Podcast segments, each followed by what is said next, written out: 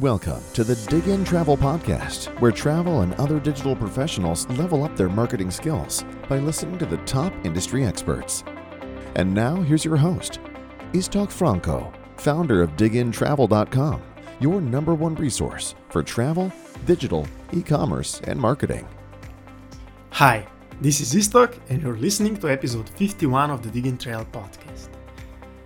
Myself and the Diggintravel podcast will go on a summer break a break that I personally use to learn about new things, so to study the things that I couldn't do, that I couldn't dedicate the time during the year because of all the hassle and all the projects and all the work. But before I do that, I couldn't leave you without one episode. An episode that I hope will be a food for thought for you, something that you can use to think and reflect on during the summer. Of course, I'm talking about the rise of artificial intelligence and ChatGPT because I think everybody heard about it by now. I think most of you played around with it, so entered some queries into the ChatGPT prompt to see how it reacts, how it works. But ChatGPT and the new models are so much more than that, so so much more than let's say enhanced Google search or enhanced Apple Siri assistant and what I see is that there is so much partial information about it. So I felt there is a need to talk about it systematically, explain what it is, how it fits in the bigger scheme of artificial intelligence, and how you should think about it to help you become better professional and work smarter in the future. To do that, I talked to my colleague Boštjan. Boštjan is our past Airline Digital Academy instructor he had courses on data science and analytics, and he's one of the smartest people that I personally know when it comes to artificial intelligence and data science. Last two years, he spent a lot of time specializing in these two areas, so I think he's really a great person that will explain some of these complex topics uh, to you guys. Think about this episode like a ChatGPT one on one for you. So really systematic introduction to the topic and all the possibilities. And of course, we had to talk about possible airline applications, uh, airline applications as well. And we did that and talked about some practical cases. I hope you'll enjoy this episode as much as I did, and I hope it will spark some new ideas so you come refreshed after the summer and ready to put some of these ideas in practice. We at BranchSpace are a passionate and deeply experienced team. We break barriers and make it easy for airlines and other travel companies to create better digital experiences for travelers and staff. Check out branchspace.com to learn more. Hi, Boštjan, and welcome to the Diggintravel podcast. Hello. So, before we start talking about all these exciting things about uh, ChatGPT and AI, just let me give a brief introduction or update to our audience because we know each other for a really long time. We worked together in an airline, even so that was ages ago. Uh, Boštjan worked in a revenue management department trying to implement data analytics and data science, and I worked in marketing and e commerce. But we worked together also on tons of other data and BI and other analytics projects. Boštjan was also a mentor in our an instructor in our uh, airline digital academy on the topic of analytics. And he is one of the best person i know to help you with your data. But you are also one of the more educated people i know to talk about ai and data science which we will talk today. I think like me in e-commerce and digital space i think you're constantly learning on this data science and ai space yeah, you went through various, I think, trainings, educational programs, or Harvard, MIT on all these topics. Uh, and you are also coaching business leaders, right, on how to strategically integrate AI into their organizations. True, I am doing that, especially because in these times, all the progress is so fast that it's really difficult to grasp like the all the changes that are happening and as you were saying, this education and retraining is, I think, paramount in these days. We can't, we simply can't you know, use all the opportunities that we have if we don't constantly train and, and get to know new things. Yeah, and recently I saw you, you are become a little bit more active on LinkedIn, especially writing a, about a lot about uh, ChatGPT. There was a series of articles that you posted. What was the motivation for that? My motivation was, I would say, twofold. One is, of course, that ChatGPT became a very hot and important topic, and um, I felt that it is important that we talk about it. And secondly, the majority of content that I saw on LinkedIn and also in other articles were more focused on use cases and then all these examples of how ChatGPT is either great or is really bad. Um, but there was less talk about what does it mean for an organization? How do you go about implementing this? What does it mean for the employees? What does it mean from the legal perspective, from privacy perspective? So I wanted to to talk about this perspective um, more, and based on the feedback that I got, I think it was really important that that I was focusing on that. And of course, use cases are still very important, but it's not the only thing. And the, the other important part that made me go into into this area of writing more was um, the fact that while we are talking about ChatGPT mostly, this whole hype or new revolution is basically not about ChatGPT. It's about the technology that is underlying the ChatGPT and all the other tools and um, process changes and um, other impact that the new technology will have. So generative AI in, in general. So your articles were not written by ChatGPT. they were not written by ChatGPT, but um, I really like. I recently saw a few of the articles um, where the authors were really, you know, putting I think a lot of thought and effort into writing the content. But then at the top, they also included a summary of their article written by GPT. Um, and I thought that was a really helpful thing um, and a good good addition and a good combination of human and, and, and computer collaboration. Okay, you talked about the hype is about ChatGPT, but the important part is the technology and everything that's let's say under the hood. So for True. like me, who use it for for now mostly for querying and also to improve my R writing code. So very, uh, let's say, tactical or very Google-like. Uh, what is, if you put ChatGPT in context, or what is ChatGPT? How does it fit in this bigger landscape of AI? I saw you posted and shared a very nice visualization about this oral picture on LinkedIn. But maybe how would you put ChatGPT in the context of the grander schemes, so like technology that you mentioned about? Yeah, I always felt that when we look at ChatGPT in the context of AI, it's like looking at the Earth from the universe, right? So you think, you know, this is so big, and then you zoom out and zoom out, and at the end you see it's just like a tiny part. So it's very similar. Uh, ChatGPT is basically a tool. It, it's not even artificial intelligence. It's a tool that uses artificial intelligence. And what it uses is a model that in this case is GPT. Um, it's called Generative Pre-trained Transformers. And this, this model was developed by OpenAI. Um, GPT also comes in many versions, not just 3.5 and 4 that we are now used to, but there are many different variations of this same model that is then used for different purposes. So basically, it's already adapted a little bit for a specific use. Maybe we can talk more about this adaptation later. Um, so, for example, the the GPT model that ChatGPT uses is called Instruct GPT.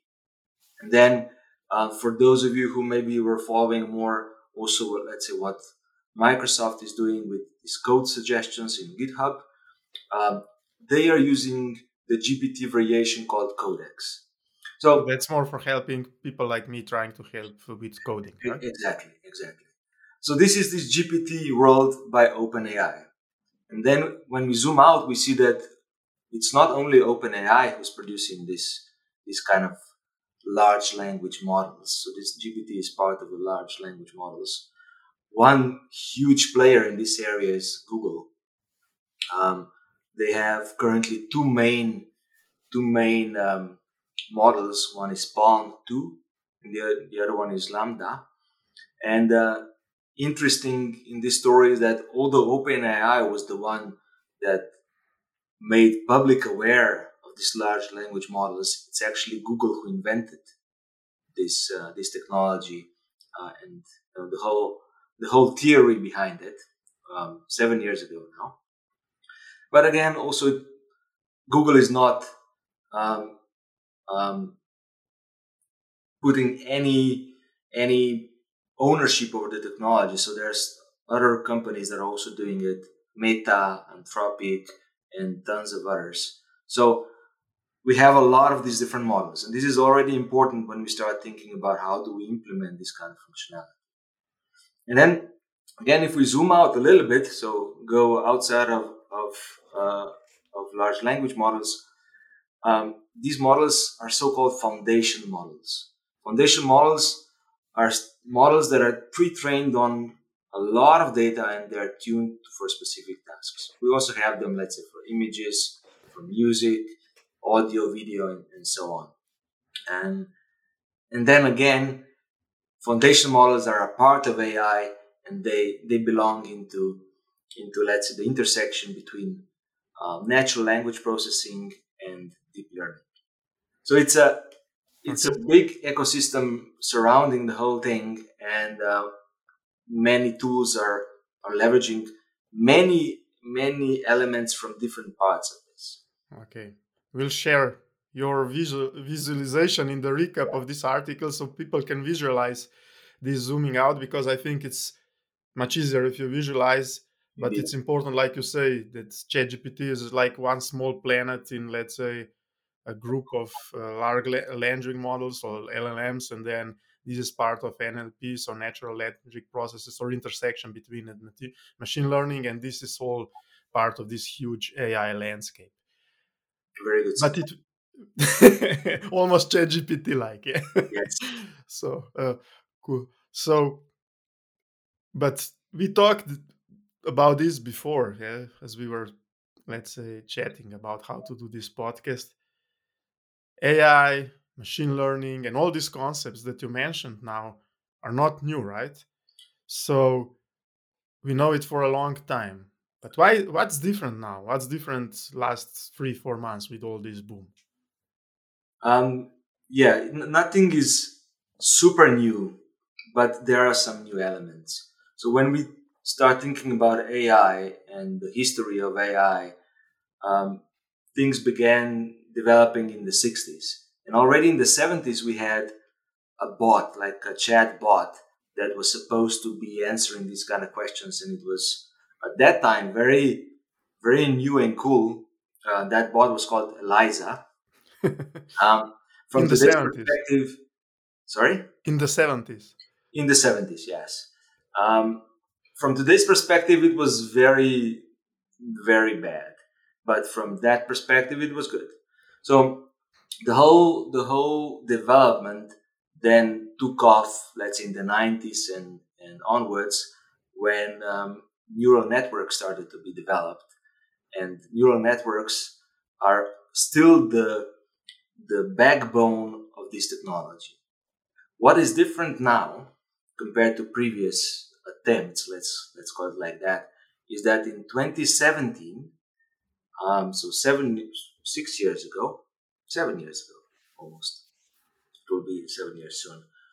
Um, Google came up with the new idea how to how to train these networks so that they can parse many more parameters and also be learned on uh, in a way that can be used in a generative way. So basically, trying to generalize what was learned um, and then produce new outputs. So that was that was let's say from technological perspective a big breakthrough. And uh, it's interesting that when that paper by um, by Google was published in 2017, it didn't really get a lot of attention. So it was presented at a conference, but they didn't even manage to get into the main program so that they would be able to present it. So it was just you know published somewhere, and then the the scientific community took this paper and also the code that came with the paper, and then started developing this. But if I understand correctly, you said that the difference is what happened in 2017 is that this neural network or the algorithms were able, because of the capabilities, to process many different parameters, and by that became smarter. Um, exactly, and, and slightly the the context changed. So what Google suggested was to introduce so-called attention um, level into these neural networks, and this attention made the networks more aware of what we're trying to achieve and how how the networks are retraining um, itself. So that is one very important aspect. The other important aspect is we can call it the design revolution. So although AI was with us or still is with us in many different forms and we are using it every day, for example, if we're using Siri on our iPhones or face recognition on, on our phone to unlock. So that's all AI. That is basically same technology the, uh, in the background. But um, it was hidden. Until now, it was hidden. And what OpenAI did with ChatGPT is it exposed it in a way that basically almost felt like human like. So all of a sudden, we had an AI on the other side that acted like a human and it was super easy to use and also the usability of, of the outputs was was different so i would say this is also very very important because before this chat gpt openai has been developing the same models for three years already okay. but they were never they were as never exposed and as close exactly. to, to regular people to touch them right Exactly. And also, um, for example, Google with their own bot called Bard, um, that was not available to the general public, but Bard already passed the Turing test of intelligence last summer. So, way before um, things got so popular. Okay. So, now let's try to be practical so people can maybe put this in real cases. And I'll try to share one of the cases we talk about that I'm working currently on. Uh, it's an airline case where we are optimizing, let's say, uh, airline website, and we are trying to collect feedback. And feedback is uh, quantitative, so please rank experience. I don't know from one to five. But then we also get we ask people about the context to explain. So that's open text. Uh, that's open text uh, response.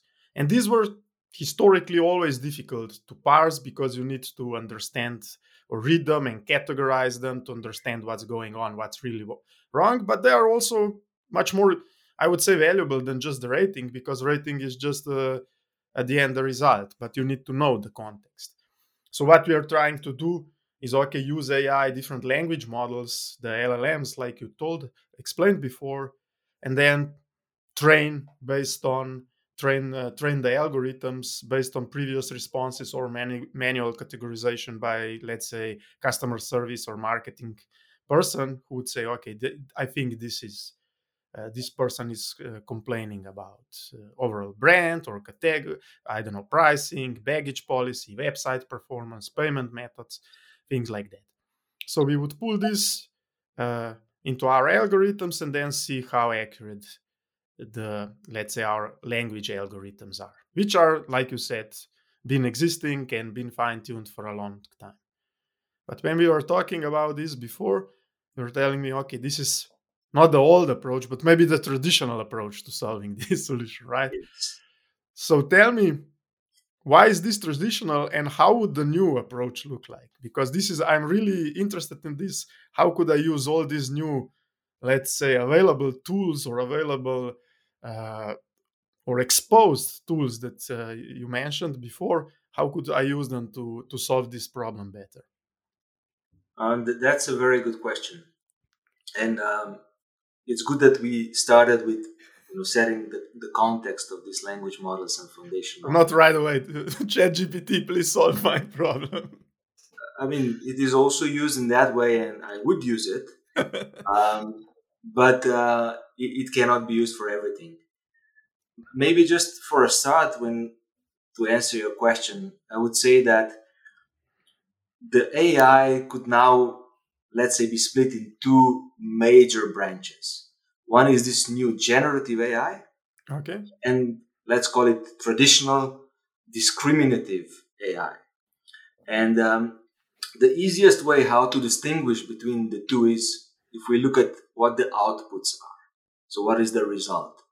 In generative AI, the result is a natural language text so some sort of product, product in the form of text. It can also be an image, an audio, video. So some new, new stuff. Um, if we look at discriminative AI, the result is very different. The result is always a number. Is it a class, a probability? So okay. some sort of some sort of result that is based on the model that we develop. So this is what we are doing, let's say, with our algorithms, where we say, okay, we have 10 categories, like I said, brand, pricing, things, and uh, let's say algorithm would work, uh, would return the probability that each response falls in one of these categories. Exactly. Right? And for many areas, this is still, still the only way to go. So it's not that this is now obsolete. It's just that some use cases are better fitted now to generative AI. So in this discriminative AI what we were doing, we were building a model based on the data that we had. So we trained the data, we gave um, the machines data and some labels, so some examples, and based on that, it kind of you know learned what the patterns are, and it said, okay, let's say this text um, sentiment is positive or is negative. What is different now is that this model that we used to train ourselves are now being replaced for this kind of uses by these big foundation models. So for, for text, it's large language models. And they have been pre-trained on like basically all the data, all the text data that is out there. Um, and it was, it was made in a different way. So if we look at maybe first, first wave of this discriminative AI, what we were doing, we would say, let's say we have two images we would say, okay, this image is a cat, this is not a cat, and then we would give them a third image and would say, tell me, is this a cat or not a cat? So this is this training process that was very difficult um, and um, time consuming. In the generative approach, we would say, okay, here is a huge pile of books. Go read all the books and learn what a cat is. And then again, I will tell you uh, I will ask you, firstly, is this a cat? Yes, no. And then I'll also tell you, write me an essay about cats and also create an image about. So in my case, you're telling instead of building your own know-how of how to classify different, uh, let's say, text answers into different categories, I would use this pre-built knowledge of of an algorithm who read billions of books and then build on top of that. And yes, and the key word here is build on top of it. It's, it's not that things are already there and just take it off the shelf. You still need to adapt it to your needs, to your specific um, text, to your specific um, terminology. Um, it might also work quite well on this very generic approach, but usually what we have to do is is um, put it like more knowledge into it so that it behaves better for us. At BranchSpace, we are a passionate team with deep cross-functional experience in airline and travel tech, travel retail, and end-to-end customer experience. We offer transform consulting services and TripLake, our best-in-class digital commerce platform. With TripLake, we deploy the latest technology and retail thinking and make it easy for you to drive personalized end-to-end experiences for your customers and meet your revenue goals. We are an IATA strategic partner for digital innovation to drive together the future of travel. We have been a long term trusted partner for LH Group, IAG, AGN, TAP, Air Malta, and more. Visit branchspace.com to learn how we turn the current challenges airlines are facing in the digital world into opportunities. But this is where my question comes, right? Because the logic here would be okay, of course, it's not doesn't make sense anymore to build your own language model or your own algorithms to do this task that I was talking about. Use one of the existing and build on it. But how how can organizations really how how how would you put this kind of solution then in production or in re, not like just playing where I would put, I don't know, now text in ChatGPT and ask, okay, can you learn and build categories? And then I would put another set of answers and I would say, now classify. This to me, it's pretty straightforward because ChatGPT will do that. But where I struggle to see still, uh, let's say, or what's not so clear to me is, okay, how do I put it then in a real organization with all the concerns that we, ha- we see now? And also, how can I fine tune the model based yeah. on my needs? That is the very hot topic now. And we basically have three main approaches. Not all of them are equally feasible for, for companies, but still for broader understanding. So first approach is you can build this kind of model yourself.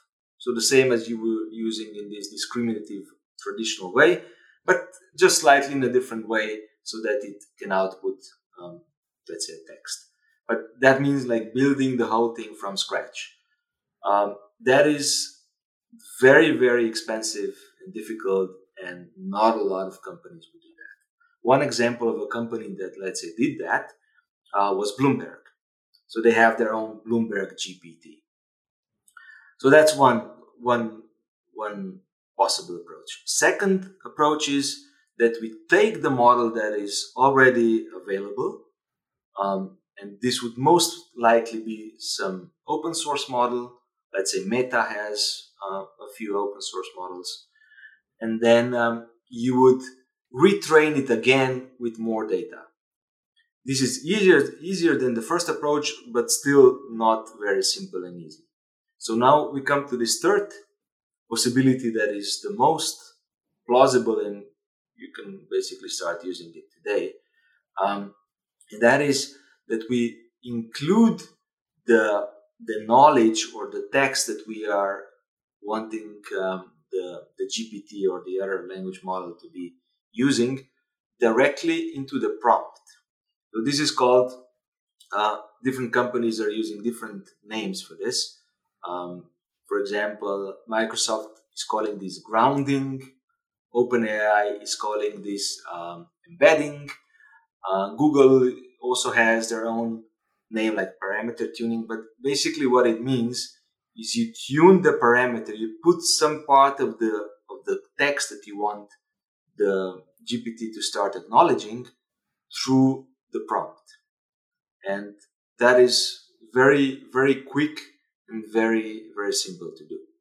The limitation that we have here is, of course, that currently prompt length is still limited you can't just put like all the things that that um, are out there directly into the prompt. So we need to be a bit smart how to include this data. Um, and this smartness usually includes some sort of search within the within the content that you have. But this would be this this approach where we are not changing the model itself. So we can be reusing whatever is out there. We're just trying to to put our own content into it. And you would do this uh, through different APIs that these different companies have. Yes, exactly. So every company has an API, um, and different APIs, of course, are serving certain different purposes. The same as I mentioned, you know, there are different variations of GPT. Uh, for different purposes, you would use one of these specific models and then create a prompt um, that would fit this purpose. When we're creating the prompt, that's also an important aspect, and I think sometimes it is a little bit um, uh, confusing. We are talking about two aspects. One is prompt design, and then on the other hand, we have prompt engineering. So prompt design is this relatively simple use of let's say also ChatGPT, where we put in the prompt, maybe ask additional question, um, add some nuances, but that is more or less it. In prompt engineering, that can be achieved through ChatGPT, but more often than through API, we have many more other parameters that we can tune, where we can say to, to the language model how creative we want the model to be. We tell it like what kind of role it has to assume, um, what kind of additional data it should look whether it should fa- uh, check the facts or not. So it's let's say more advanced uh, prompt design. Okay. If I challenge you with one another practical case, and you shouldn't tell you weren't worried because I was telling you about this when we were preparing for this podcast. So, and I just thought of it now, you see. so, you see, we were talking about okay, once we do this podcast, would be smart or smart. Let's show what we can do to use ChatGPT or some other, let's say LLM or open model to do a summary of this podcast, right? Yes. A transcription of the summary is typically, let's say, 6,000 words, and this this is where you hit the limitations, right? Indeed. So, uh, so which part of prompt des- uh, how would prompt design and prompt engineering look on this case? How will we do it afterwards? So how we will do it is basically split down the whole text into smaller chunks Okay. and create summaries of smaller chunks and then create summaries of summaries Okay. um, and, and then see what the result would be. That is basically the approach that most of the the commercial products that are using this are also taking. Um, and currently, this length limitation is quite a big limitation. Uh, but all the companies are trying to work on on increasing. They call this context length um, because it is it, it is a big a big limitation for now. So in the future, I don't expect that we will have these kind of uh, limitations. But this is also a use case. I was giving a simple use case of just let's say a summary of uh, of a podcast or our chat or our ramblings. But uh, one of the use cases that you see now, especially with LLM models, is like you were saying, companies doing the training, onboarding for new people, and this is a case that I see very relevant or useful for airlines not Yes. only in our digital or e-commerce space where I see a lot of turnaround and a lot of industry specific knowledge to be gathered, but also in more, let's say, even more regulated uh, spaces, let's say crew training, flight training, and other trainings. Exactly. It is used in that way throughout multiple industries. The onboarding, you know, getting through vast documentation, um, and always getting. So Morgan Stanley called this um, use of ChatGPT for their own purposes is like having the best salesperson ever, helping everybody at any point of in time. So it is it, it is one way. And we come to the problem of length uh, that we were talking about earlier um, here as well. So the summaries of summaries or searching is not again something that in this in this environment you would do manually. Platforms already exist. So google and microsoft amazon as well they have platforms where you can do this in an integrated process where things are done relatively automatically once you set them up. Um, so they do that. Um, but coming back maybe to use cases, um, yes, so this training, but also an important um, other area that I think will will become more important in the future. But some airlines already started experimenting with that. Is also um, GPT helping the onboard crew also let's say communicate with the with the control towers, um, helping them you know cons- constructing some of the answers or maybe putting things in more context. So there are a lot of different areas, and some of them are not yet as as advanced as we would want it to be because in certain areas we need more precision and we need to be sure that whatever the output is is is uh, is true. But this is something that is developing and will change. It will it will improve. Uh, so i think what we need to assume currently is not just look at oh okay for now this model is not good enough we can't use it um, we need to assume that it will become usable quite quickly. Okay, I remember another challenge for you, and it's on the fly, and it will touch uh, actually two problems that I think are important here. So one is okay, a use case or how you can, let's say, with the knowledge that you have now about AI, how would you go about solving a problem from the past differently? And the other part is this challenge that I think you also work about is like what is in the future, and it's a lot of this fear or let's say uncertainty of what kind of jobs will AI and all these things replace. As I said in the introduction, so when we work together, you are uh, for a while you were in charge of revenue management department for an airline, right? So the, the key question is okay, how would you use or what parts of AI that you know now and all the all the tools available would you use there to let's say do things in a different way better? And the other question is as in every department, you faced a lot of people who were not really maybe skilled in data science, but in some sense it's getting more required to do so. So how how do you think will that challenge look in the f- uh, future? Will you need a data scientist in revenue management departments, or just people being able and trained to use these tools? So, as I said, generative AI is not solving everything that is out there. So, going back to the revenue management department, there's still, let's say, one part uh, let's call it price optimization that okay. cannot be done through reinforce uh, through generative AI, but let's say through reinforcement learning, which is part of the of the discriminative part. And it's used already. In it's already used. It will be used. Um, probably also in the future, it will change. It will become easier. But for now, this is still the best way how to do it.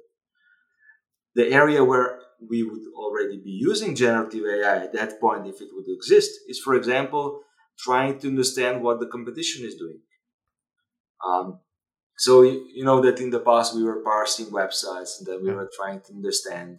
So with with the new language models, it's it's pretty simple. You just tell them, okay, go on this website and you know try to understand what is the policy. Maybe you know is it tied to maybe some promotions? Is it tied to some additional conditions. So trying to understand the competitive landscape um, is much easier now. And um, com- connected to that, although not maybe exclusively locked to the revenue management department, is also understanding what is happening on the website.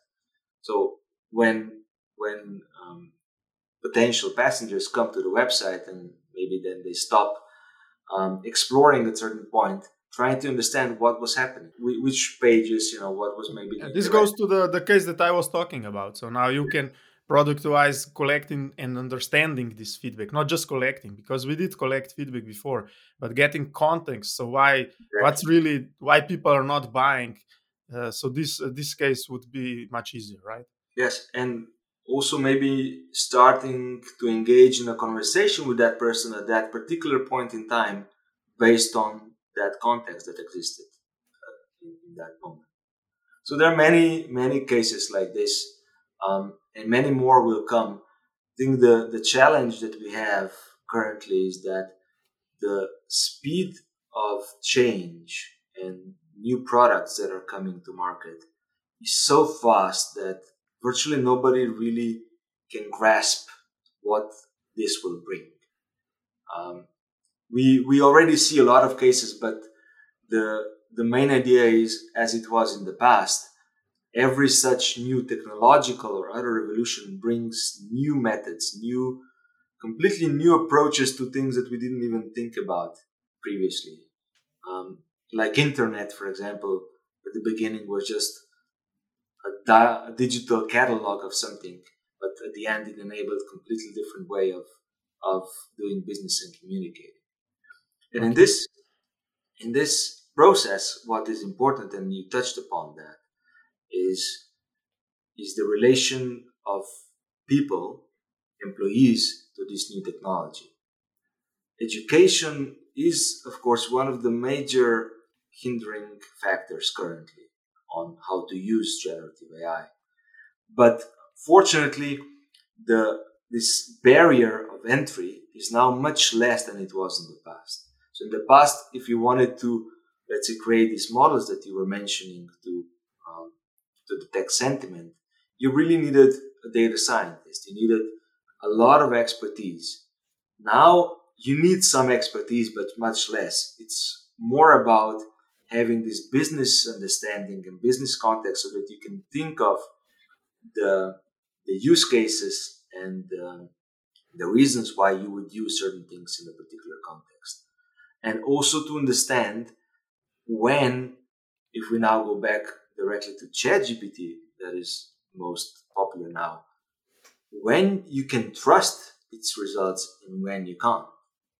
Yeah, that's we, very. We have been hearing a lot of um, about hallucinations. Yeah. And so creating false results and also creating false citations. Um, no, no, I see it even like I said in simple cases when I uh, prompt him for code in R. You know, he would suggest most of the time simple cases. Most of the suggestions are great, and I use it right away. But sometimes I see a moments when I get skeptical, and you ask another question and say, "Oh, sorry to mislead you" or something like that. So yes, so it's really funny when you when you ask it again and then it's like apologetic and say, "Oh, sorry, sorry." Um, so OpenAI is saying that in next versions it will be less apologetic. Um, at least more like human and to admit mistakes. exactly, exactly. Um, but um, given this this current situation, this current accuracy, what we need to be aware is that ChatGPT is still an assistant. It's not it's not yet there that we would for all cases just say, okay, do it. We need to be in control. We need to check. And also legally, it's us who are responsible for whatever actions are taken based on uh, based on the results. But again, as I mentioned earlier, this is something that will improve and it will become better and better.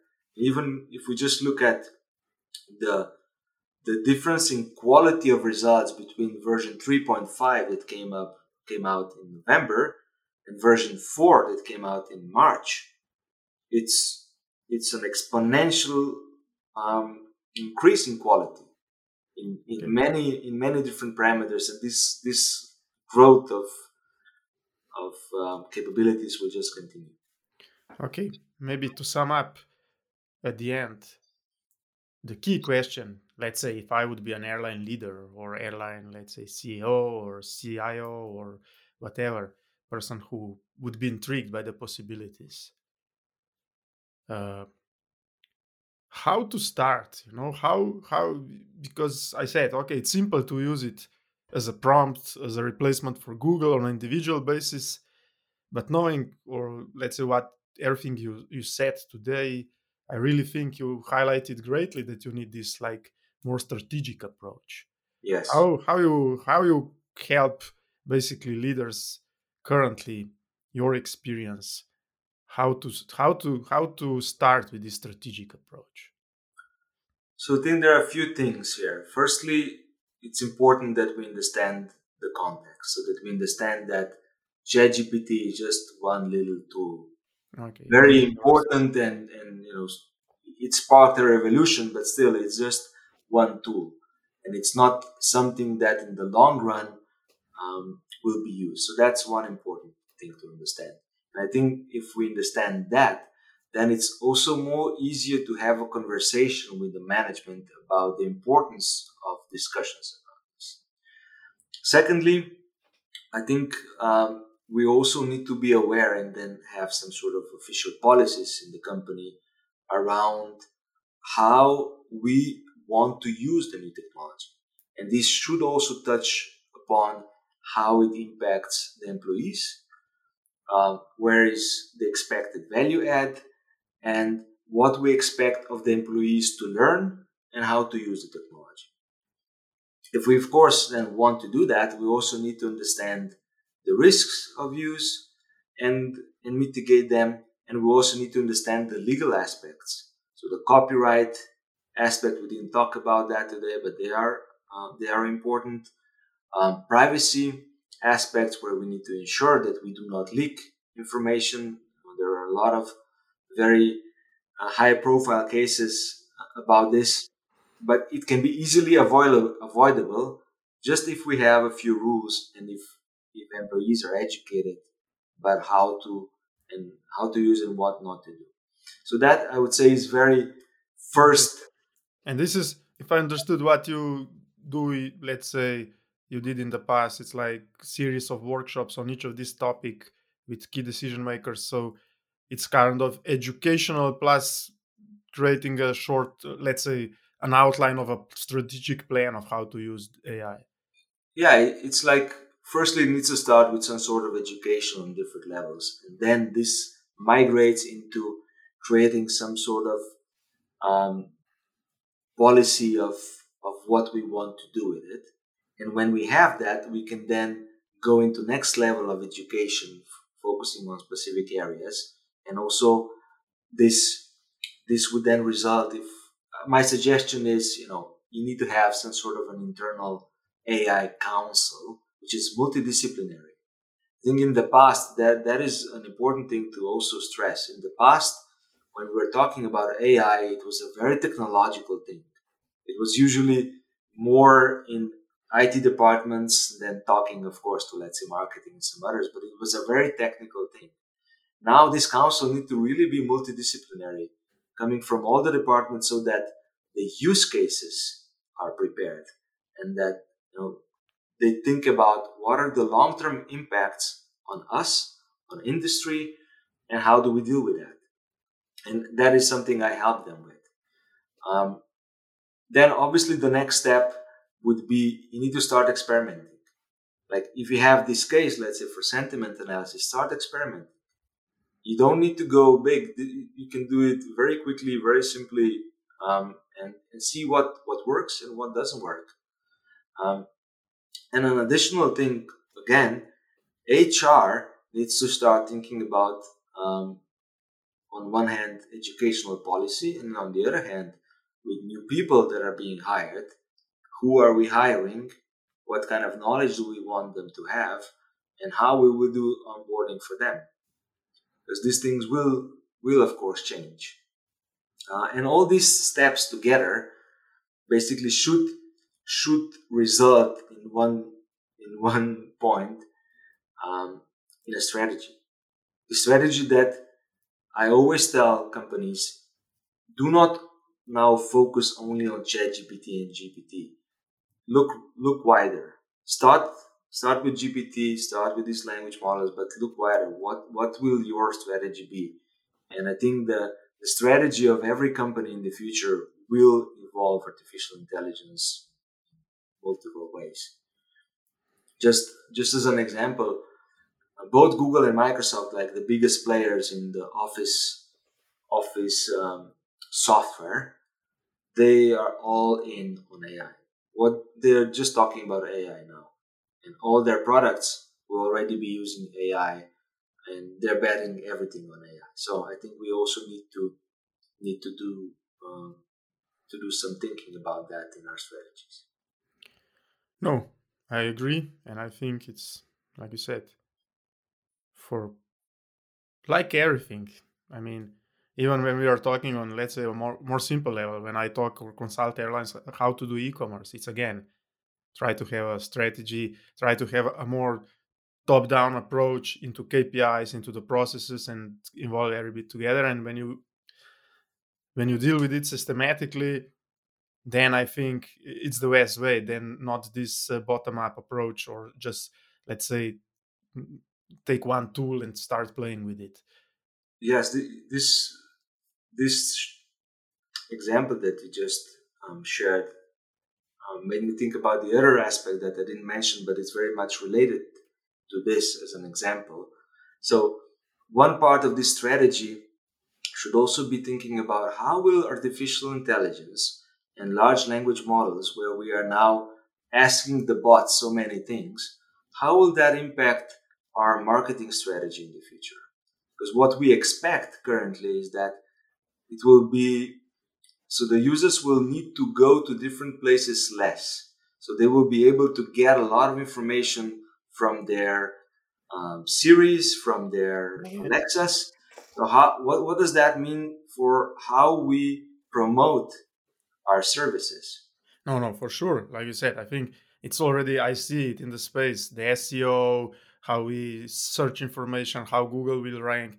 This is changing. And I think this is it will be a big shift in everything how like you said how we find products.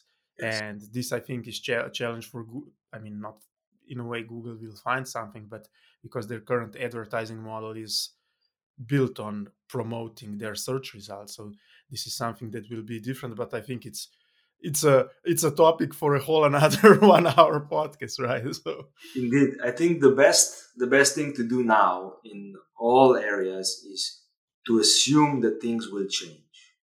Although maybe they didn't start changing yet, but assume they will and start preparing. Okay. So it's better to be to be prepared and things will not happen than you know not to be prepared and, and be surprised. I think this is a good advice.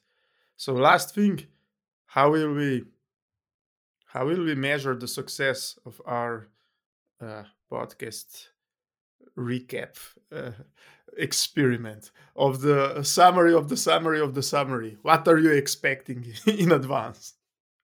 Well, I just expect it to be factual.